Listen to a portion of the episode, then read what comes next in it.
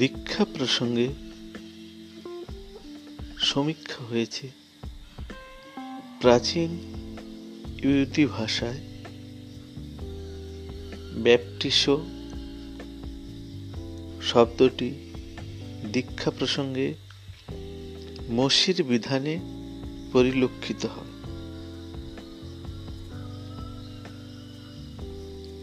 ধৌতিকরণ অথবা পরিষ্কৃত কারণ হিসেবে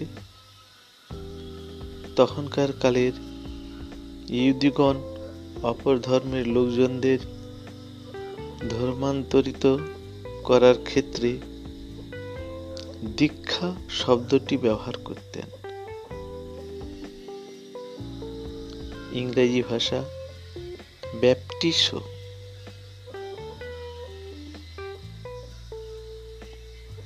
যোহনের দীক্ষা ছিল। এই রকম যোহন ব্যাপটিজম ছিল অনুতাপ। এর সঙ্গে সম্পর্কিত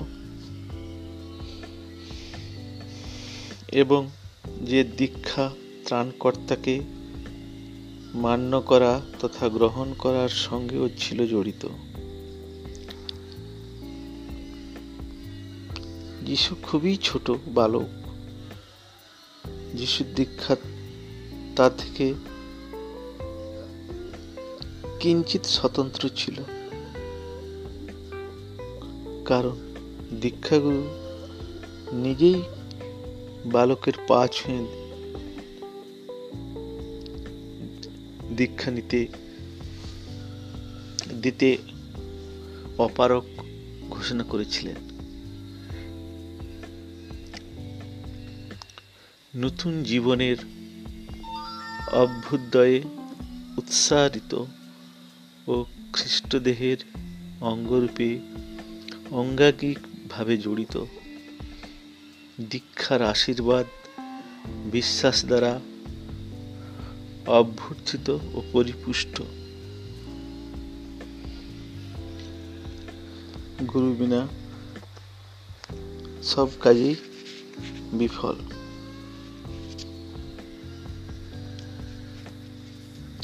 প্রান্তরে প্রলোভনের পরীক্ষা। এরপর পবিত্র আত্মা যিশুকে শয়তান দ্বারা প্রলুব্ধ করে পরীক্ষা করার মানুষে বিজন প্রান্তরে নিয়ে গেলেন, তথায়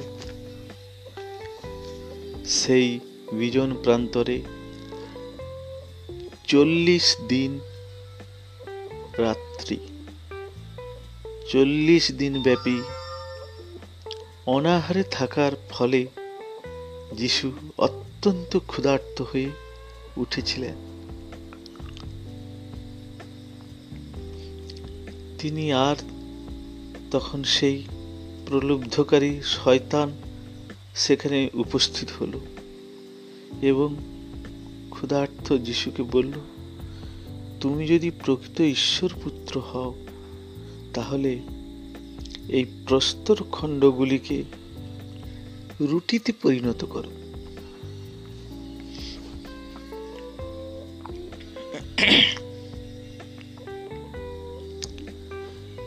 রুটিতে পরিণত হওয়ার নির্দেশ প্রদান করো। শয়তানারা এসে যিশুকে বলল কিন্তু তিনি উত্তর করলেন, শাস্ত্রগ্রন্থে লিখিত আছে, মানব বাঁচে না শুধু খাদ্যে, বাঁচে ঈশ্বর মুখ নিঃসৃত বাক্যে। তারপর শয়তান তাকে পবিত্র নগরীতে নিয়ে গেল এবং তাকে ধর্মধামের চূড়ায় স্থাপন করে বলল, তুমি যদি প্রকৃত ঈশ্বর পুত্র তবে নিচে ঝাঁপ দাও। কেননা লিখিত আছে, তিনি আজ্ঞা দিবেন, তোমার তরে আপন দূতে। আর তারা তোমায় লবেন তুলে আপন হতে। পাছে আঘাত লাগে, চরণে তব প্রস্তরাঘাতে। যিশু তাকে বললেন, আবার এ কথাও লিখিত আছে, তোমার প্রভু ঈশ্বরে কদাপি না করো পরীক্ষা। শয়তানদের কথার উত্তরে যিশু বললেন প্রভু ঈশ্বরে কদাপি না করো পরীক্ষা। তারপর শয়তান যিশুকে এক সুউচ্চ পর্বতের চূড়ায় নিয়ে গেল এবং সেই সুউচ্চ পর্বত চূড়া থেকে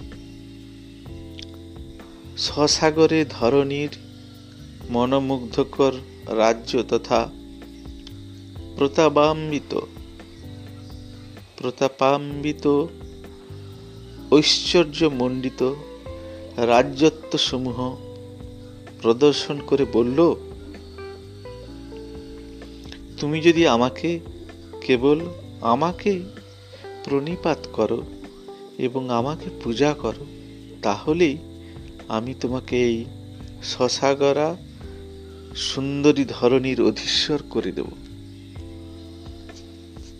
শয়তানেরা প্রলোভন দেখাচ্ছে যিশুকে। তখন যিশু শয়তানকে বললেন,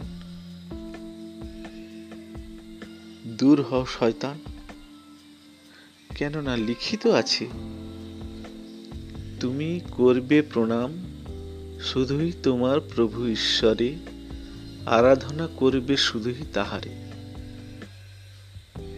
এগারো জন শয়তান তখন তাকে ছেড়ে চলে গেল এবং ওই দেখো, স্বর্গদূতগণ এসে তার পরিচর্যা করতে লাগলেন।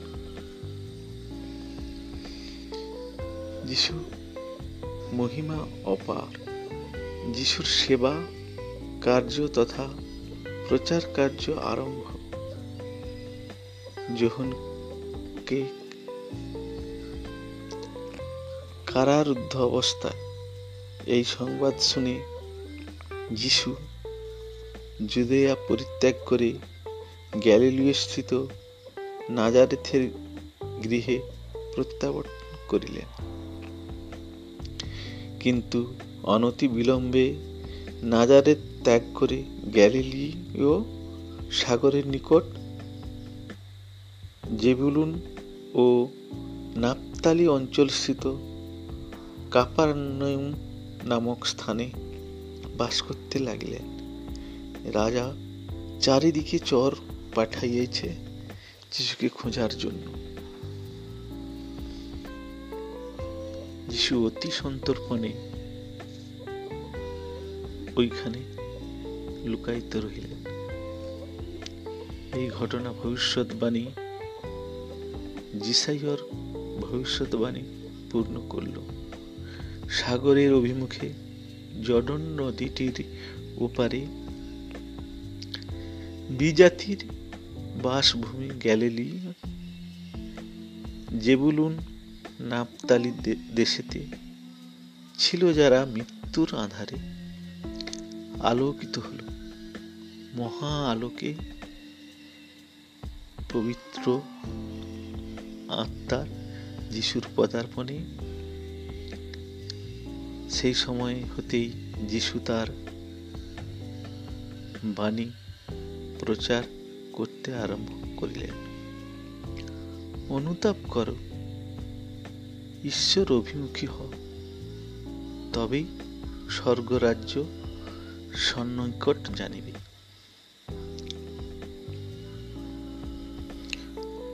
যিশুর প্রথম শিষ্য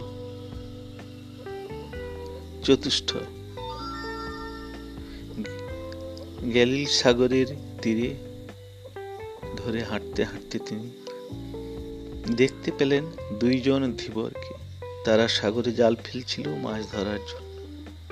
তারা দুই ভাই, তাদের একজনের নাম সিমন, ওরফে পিতর। অন্যজনের নাম অ্যান্ডু মাছ ধরা ছিল তাদের জীবিকা। যিশু তাদের ডাক দিলেন আমার সঙ্গে আসো। আমি তোমাদের মানুষ ধরা শিখিয়ে দেব। তারা তৎক্ষণাৎ জাল ফেলে দিয়ে তাকে অনুসরণ করল, যেতে যেতে যিশুর দৃষ্টি পড়ল অন্য দুজন ভাইয়ের উপর। এই দুই ভাইয়ের নাম যথাক্রমে জেমস ও জোহন। এরা জবেদির পুত্র। মাছ ধরার জন্য এরা এদের বাবার সাথে নৌকায় বসে জাল মেরামত করছিল। যিশু এদের ডাক দিলেন সে ডাক শোনা মাত্রই তারা না থেকে আসতে পারল না। তাদের নৌকা ও তাদের বাবাকে ছেড়ে তারা অনুসরণ করল। যিশু নিজের এই বাণী প্রচার করছে পঁচিশ বছর বয়সের পর। গ্যালিলিও কিন্তু এগারো বছর থেকে পঁচিশ বছর পর্যন্ত তিনি কামরূপ কামাখ্যায় স্বামী গোরক্ষনাথের সঙ্গে ওই অঞ্চলে ধর্মীয় শিক্ষা পাঠ গ্রহণ করার জন্য লুকায়িত ছিলেন কথা বাইবেলে কোথাও নেই খ্রিস্ট ধর্মের কোনো গ্রন্থে নেই। কিন্তু আমাদের হিন্দু ধর্মে আছে। ঈশানাথ হিসাবে উনি ছিলেন। এগারো বছর বয়স থেকে পঁচিশ বছর বয়স পর্যন্ত। তারপর তিনি গেলেন গ্যালিলিও গ্যালিলিও থেকে নিজের প্রচার শুরু করলেন। আজকের মতো এখানেই শেষ করছি। আগামীকাল আবার এই সময় যিশুর আশীর্বাদ, পর্বতে প্রদত্ত ধর্মাদেশ নিয়ে আসব। স্বর্গরাজ্যের প্রকোষ্ঠ জ্ঞান স্বর্গভ্রষ্ট দেবদূত প্রধান ঈশ্বরের মানবতার প্রধান প্রতিদ্বন্দ্বী প্রতিদ্বন্দ্বী শত্রু। রাজা বলি, সমস্ত মঙ্গলকর কার্যের বিরোধী, ভাতৃদ্রোহী প্রতিদ্বন্দ্বী বিলজিবাব, অপারক পাপী, মিথ্যার জনক পাপী, হত্যাকারী যখন সুপ্রাচীন সর্প, সাপ যেমন যে কোনো মুহূর্তে বন্ধুর মতো মেশে চোর মারতে বিরূপ হয় না। প্রলুব্ধকারী, এরা তেমন। অসুরেরা তেমন। ঈশ্বরের সাধনতায় তারা বাধা সৃষ্টি করে। ঈশ্বরের অনুমোদন সাপেক্ষে শক্তিধর, মূলগতভাবে সৎ ব্যক্তিরাই পায়। অসৎ ব্যক্তি শয়তানে পরিণত হয়। সঠিক কাহিনী অজ্ঞাত, প্রাথমিকভাবে শয়তান, অহংকার, দাম্ভিকতায় তার পতন ঈশ্বরের রাজ্যের বিপরীত অবস্থিত এক শক্তিশালী রাজ্যের অধিকর্তা, মানবের জন্য স্বর্গীয় মঙ্গলকারী তথা দায়পূর্ণ ঈশ্বর তাদের পাঠিয়েছেন পরিচালনা করার জন্য এই ধরায়। আজকের এই পর্যন্ত আগামীকাল। আবার বাইবেল সম্বন্ধে বলব। আপনাদের যদি ভালো লাগে শেয়ার কমেন্ট করবেন।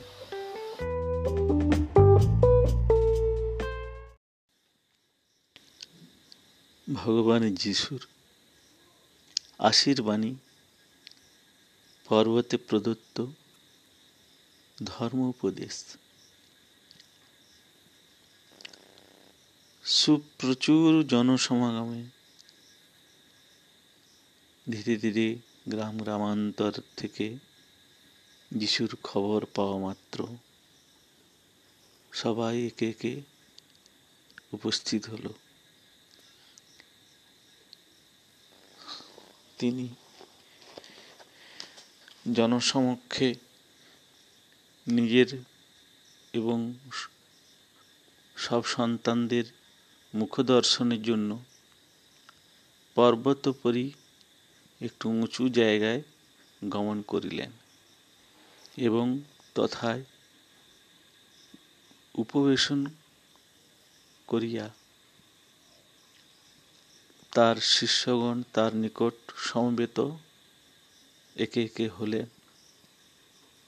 তখন তিনি তার শিষ্যগণকে তার মুখ নিঃসৃত বাণীর দ্বারা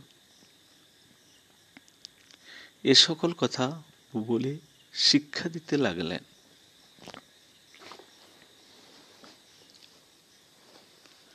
স্বর্গরাজ্যের প্রকৃষ্ট জ্ঞান, ধন্য তারা যারা দিনহীন অন্তরে, কেননা স্বর্গরাজ্য তাহাদেরই তরে। ধন্য তারা যারা শোক করে, কেননা সান্ত্বনা তাহাদেরই তরে। ধন্য তারা নম্র আর মৃদুশীল যারা, কেননা ভুলুকের অধিকারী তারা। ধন্য তারা সাধুতার লাগে ক্ষুদিত তৃষিত কেননা তাহারা হইবে পরিতৃপ্ত। ধন্য তারা, দয়াশীল, ক্ষমাশীল যারা, কেননা ঈশ্বরের দয়া পাবে তারা। ধন্য তারা, অন্তরে নির্মল যারা, কেননা ঈশ্বর দর্শন পাবে তারা। যাদের মন সরল, তারাই ঈশ্বর দর্শন পায়। ঈশ্বর তাদের কাছে থাকে। ধন্য তারা। শান্তির সন্ধান করে যারা। ঈশ্বর পুত্র রূপে খ্যাত হবে তারা। ধন্য তারা যারা উৎপীড়িত ধর্মের জন্য, কেননা স্বর্গধামে তারাই অনন্য। ধন্য তারা আমার জন্য, আমার অনুগামী হওয়ার জন্য। যারা মানুষের কটু বাক্য আর অপমান, অত্যাচার, নিন্দা, কুৎসা, সর্বপ্রকার তাড়না, ভৎসনা সহ্য করে। আনন্দ করো তোমরা, উল্লাস করো, কেননা স্বর্গরাজ্যে তোমাদের জন্য সুপ্রচুর পুরস্কার অপেক্ষামান। তোমাদের পূর্বজ ভবিষ্যৎবাণীগণের প্রতিও মানুষ এ সমস্ত অত্যাচার করেছিল। যিশুর এই বাণী শুনে সবাই স্তব্ধ। উদাহরণস্বরূপ তিনি বললেন, লবণ ও আলোকের শিক্ষা। তোমরা এই পৃথিবীর লবণ, কিন্তু লবণ যদি তার স্বাভাবিক স্বাদ হারায়। তার লবণত্ব আর ফিরিয়ে আনা যাবে কেমন করে? তখন সে লবণ নিক্ষিপ্ত ও মানুষের পদতলে দলিত হওয়ার যোগ্য হয়। আর কোনো কাজে লাগে না। তোমরাই জগতের আলোক, পর্বতস্থিত নগর গুপ্ত থাকে না। কোনো পাত্রের নিচে রাখার জন্য কেউ দ্বীপ প্রজ্বলিত করে না। প্রজ্বলিত দ্বীপ দীপাধারের উপরেই রাখে এবং তা গৃহের সকলকে আলোকিত করে। তদ্রূপ তোমাদের আলোকেও মনুষ্যগণ আলোকিত হোক।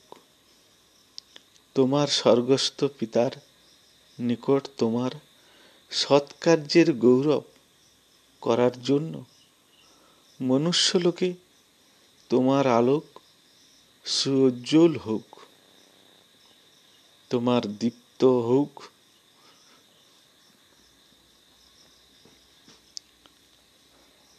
বললেন সবাই স্তব্ধ। বলতে লাগলেন যিশুর বাণী, অমৃত সম সমুন্নত ধার্মিকতা।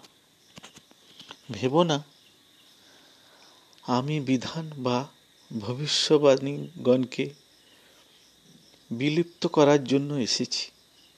আমি এসেছি তাদের পরিপূর্ণ করতে। আমি তোমাদের সত্য বলছি।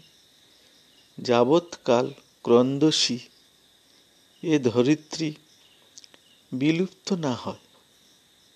যাবৎকাল সমস্ত সকল না হয়। তাবৎকাল বিধান ব্যবস্থার অনুমাত্র লুপ্ত হবে না।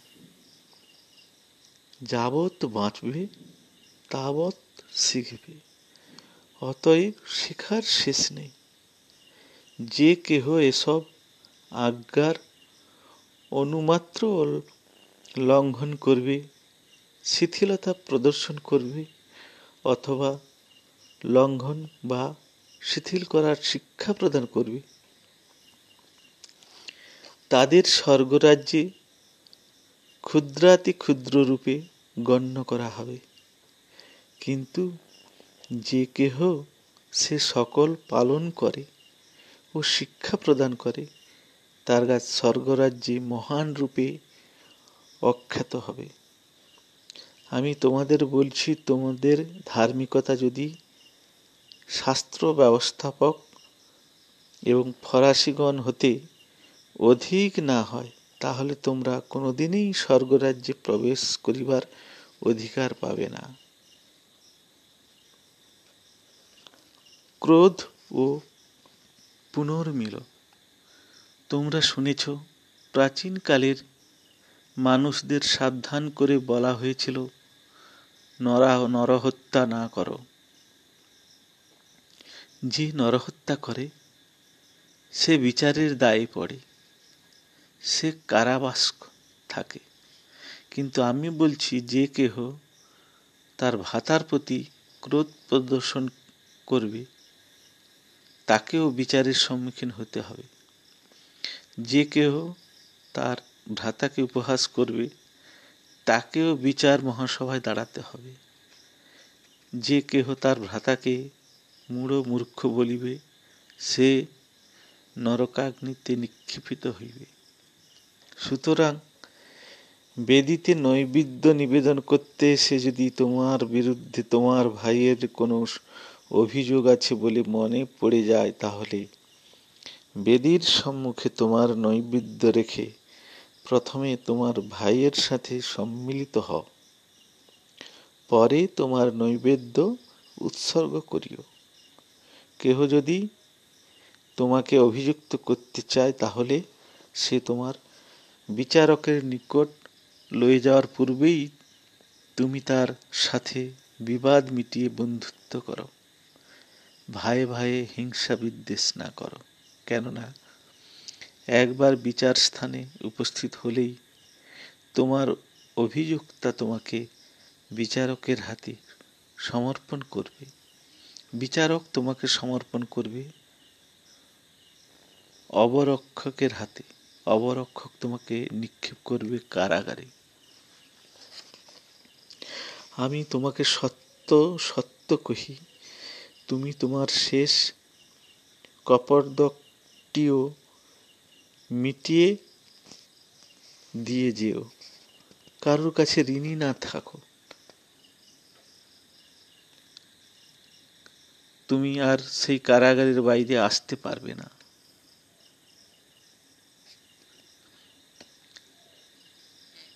প্রেমে পবিত্র, প্রেমের মতো পবিত্র জিনিস আর কিছু নেই। প্রেমের নামে ব্যভিচারই পাপ। ব্যভিচার ও বিবাহ বিচ্ছেদ প্রসঙ্গে যিশু বলিলেন, ব্যভিচার করিও না। মেয়েরা অবলার জাত। এই নির্দেশের কথা তোমরা নিশ্চয়ই শুনেছ, কিন্তু আমি কহি, কোনো নারীর প্রতি লুব্ধ দৃষ্টি নিক্ষেপ করিবে না। মনের মধ্যে খারাপ গুণ আনিবে না। তাহা আনিলে ব্যভিচারের তুল্য। কামনাকে রোধ করো, কামনা দৃষ্টি হৃদয়ের ব্যভিচার। তোমার ডান চক্ষু যদি তোমাকে পাপে প্রলোভিত করে, সে চক্ষু উৎপাটন করো এবং দূরে ফেলে দাও। কেননা তোমার সমস্ত দেহ নরকে নিক্ষিপ্ত হওয়ার অপেক্ষা দেহের একটি অঙ্গ। নাশ হওয়া শ্রেয়। তোমার ডান হাত যদি তোমাকে পাপে পরিচিত করে, সেই হাত ছিন্ন করো, সেই হাতকে অবশ করো। মানসিকতা তৈরি করো। কেননা, তোমার সমস্ত দেহ নরকে নিক্ষেপিত হওয়া অপেক্ষা দেহস্থ একটি অঙ্গকে বিনষ্ট করা বা সংযম করা শ্রেয়।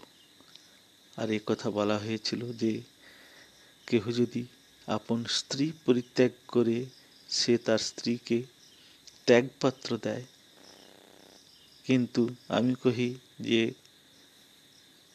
কেহ ব্যভিচার ব্যতি রেখে, অর্থাৎ তার স্ত্রী অসতী না হওয়া সত্ত্বেও যদি কেহ আপন স্ত্রীকে অসতী বলে এবং পরিত্যাগ করে, তবে সেই ব্যক্তি তার স্ত্রীকে ব্যভিচারিণী করে তোলে।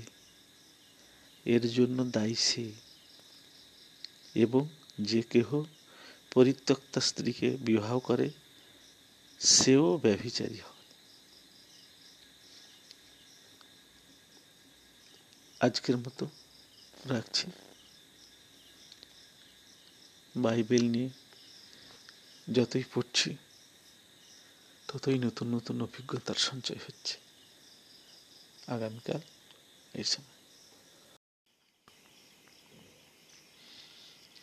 প্রচারক প্রসঙ্গে সমীক্ষায় দেখা গেছে যে যে লোক ধর্মগ্রন্থ থেকে উদ্ধৃত করে ধর্ম উপদেশ উচ্চারণ করেন, ঘোষণা করেন বা মুক্তির বার্তা প্রচার করেন, তাকে প্রচারক বলা হয়। নোহ বা নোয়া ধার্মিকতার প্রচারক রূপে অভিহিত। বিশেষ দ্রষ্টব্য এই যে মন্দির উপাসনা গৃহ গির্জা ইত্যাদি স্থানসমূহ যেসব স্থানে পবিত্র বাণী তথা ঈশ্বরের বাক্য প্রচার করা বা ঘোষণা করা হয় এবং যে বক্তৃতা প্রচার করায় ঈশ্বরের প্রতিনিধিত্ব করা হয়, সেই ব্যক্তিকেই প্রচারক বলা হয়। প্রতিজ্ঞা ও প্রতিশোধ প্রসঙ্গে আর তোমরা কথা শুনেছ যে প্রাচীনকালের মানুষদের বলা হতো, তোমরা মিথ্যা প্রতিজ্ঞা করিও না। ঈশ্বরের নামে যেসব প্রতিজ্ঞা করবে সেসব পালন করবে কিন্তু আমি তোমাদের বলি, কোনরূপ শপথই না করো। ঈশ্বরের নামে শপথ করবে আর তা পালন না করবে, এটা হয় না। স্বর্গের নামে শপথ না করাই ভালো। কেননা তাহাই ঈশ্বরকে অপমান করা হয়। ঈশ্বরের সিংহাসন বা মর্তলোকের নামে শপথ না করো। কেননা মর্তলোক ঈশ্বরের পাদপীঠ অথবা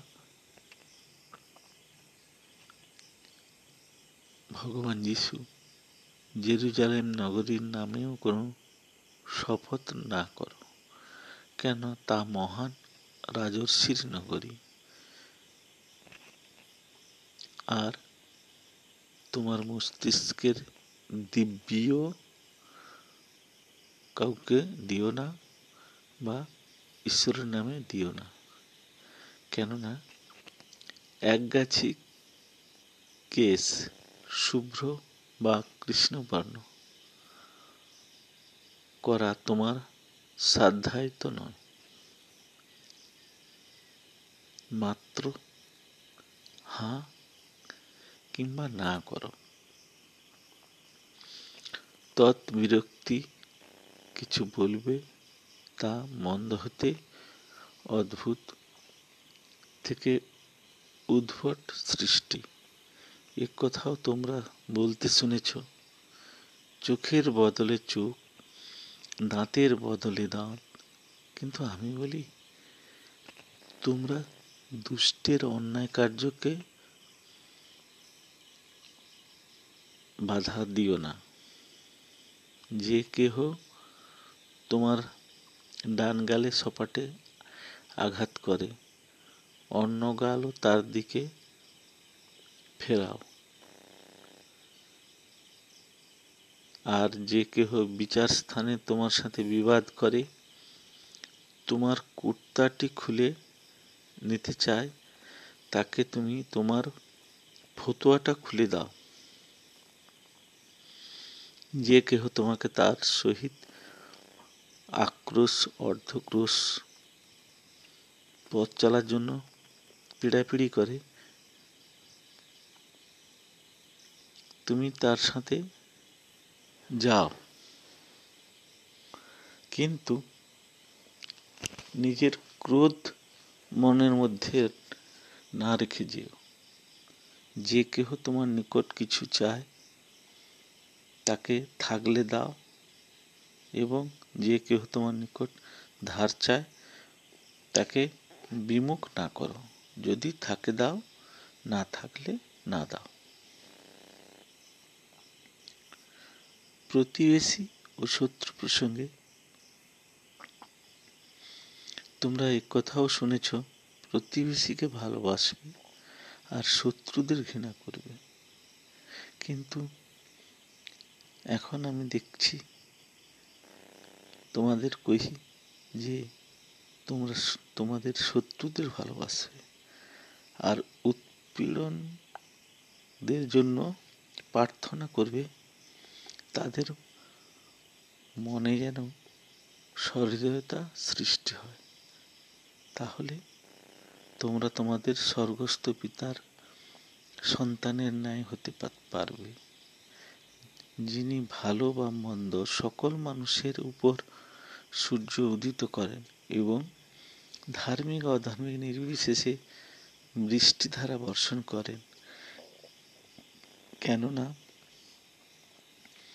যারা তোমাদের ভালোবাসে, তোমরা যদি মাত্র তাদেরকেই ভালোবাসো তাহলে আর কি পুরস্কার আশা করতে পারো?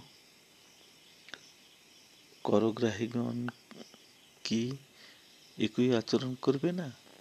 তোমরা যদি মাত্র আপন ভাতৃগণকেই অভিবাদন করো, তাহলে অন্যদের থেকে অধিক কিছু হয় কি? বিজাতীয়রাও সেই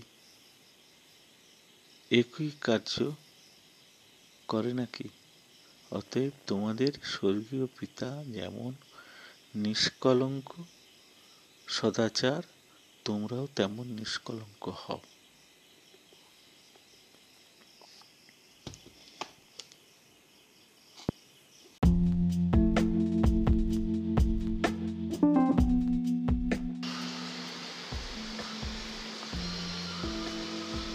ধর্মনিষ্ঠা ও দান প্রসঙ্গে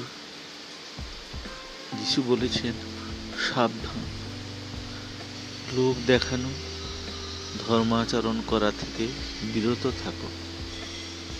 কেননা, কেবল লোক দেখানো, ধর্মাচরণ করলে তোমরা তোমাদের পিতার নিকট হতে কোনরূপ প্রতিদান পাবে না। সেই রূপে যখন তুমি দান করো, তখন লোকেদের নিকট গৌরব পাওয়ার জন্য দানের কথা প্রকাশ করবে না। ভণ্ড কপটাচারীরা যেরূপে উপাসনাগারে বিভিন্ন স্থানে পথে ঘাটে নিজেদের ঢাক পেটায় সেইরূপ ঢাক পেটাবে না। আমি সত্য সত্য কহি, তারা তাদের প্রাপ্য প্রতিদান প্রাপ্ত হয়েছে। কিন্তু তুমি যখন দান করো, তখন তোমার ডান হাত কি করছে, সে কথা তোমার বাম হাত যেন জানতে না পারে। তোমার গোপন দানের জন্য তোমার পিতা, যিনি তোমার দান গোপনে দেখেন, তিনি তোমাকে প্রতিদান প্রদান করবে। কোনো কিছু কাউকে দান করলে বলতে নেই। এক গুণ দান করলে দশ গুণ ভগবান ফিরিয়ে দেন।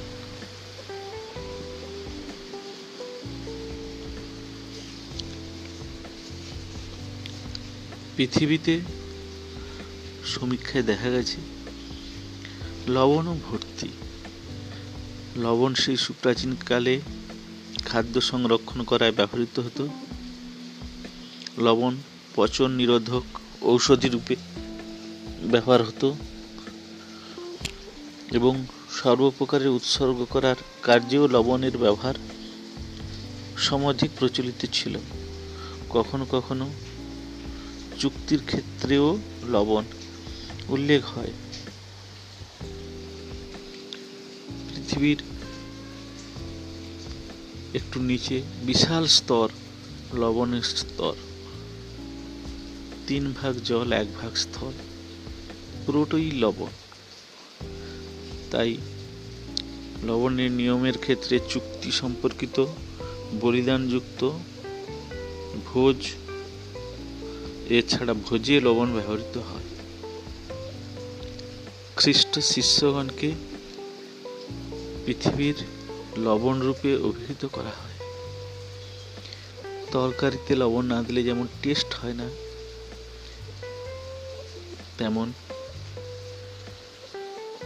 যীশুখ্রিস্টের বাণী ও কথা না শুনলে মনে তৃপ্তি আসে না।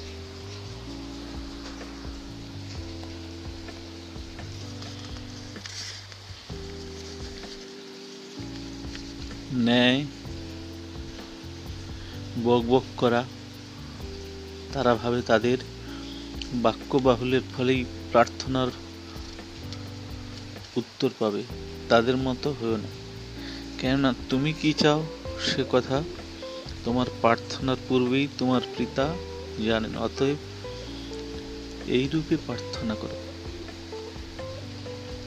হে স্বর্গবাসী পিতা মোদের হোক তোমারই নাম পবিত্র, রাজ্য তোমার আসুক, স্বর্গে তেমন, যেমন মর্তলোকে হোক তোমাদের ইচ্ছা প্রতিষ্ঠিত।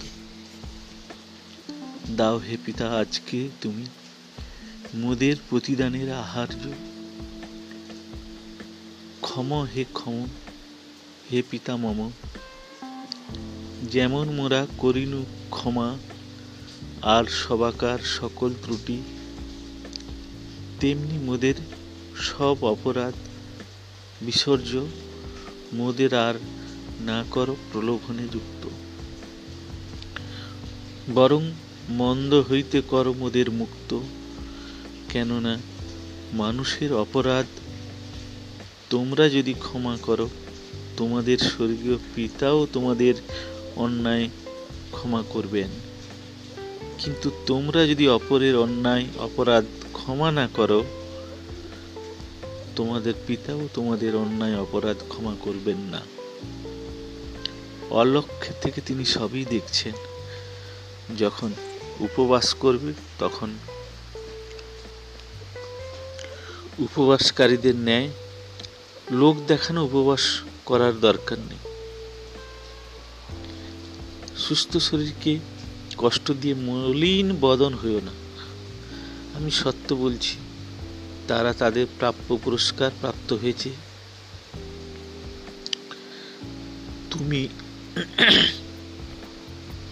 উপবাসের সময় মস্তকের কেশ তৈলসিক্ত করবে এবং মুখমণ্ডল প্রক্ষালন করবে, যেন তোমার উপবাসের কথা কেবল তোমার অলক্ষ্যচারী পিতাই দেখেন, যিনি তোমাকে প্রতিদান প্রদান করবেন।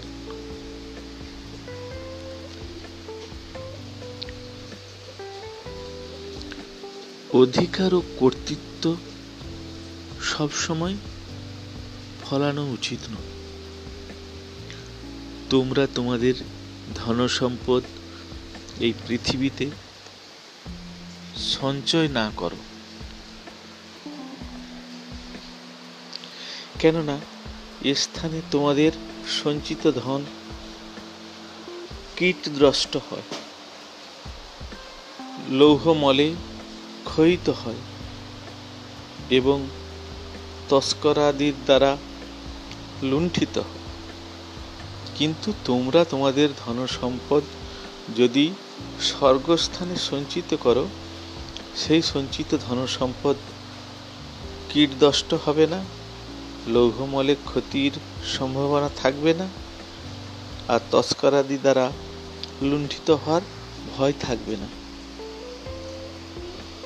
কেননা, এক্ষেত্রে যেখানে তোমার ধন থাকবে, সেখানেই থাকবে তোমার মন। চক্ষী দেহদীপ চোখ বুঝলেই স্থির। সেকেন্ডে আলোকের গতি বেগের থেকেও বেশি বেগে। স্বর্গ কিরূপ তুমি দর্শন করিতে পারিবে? তাই তোমার চক্ষু যদি নিষ্কলুষ হয়, তোমার সর্বদেহ হয়ে উঠবে দীপ্তময়।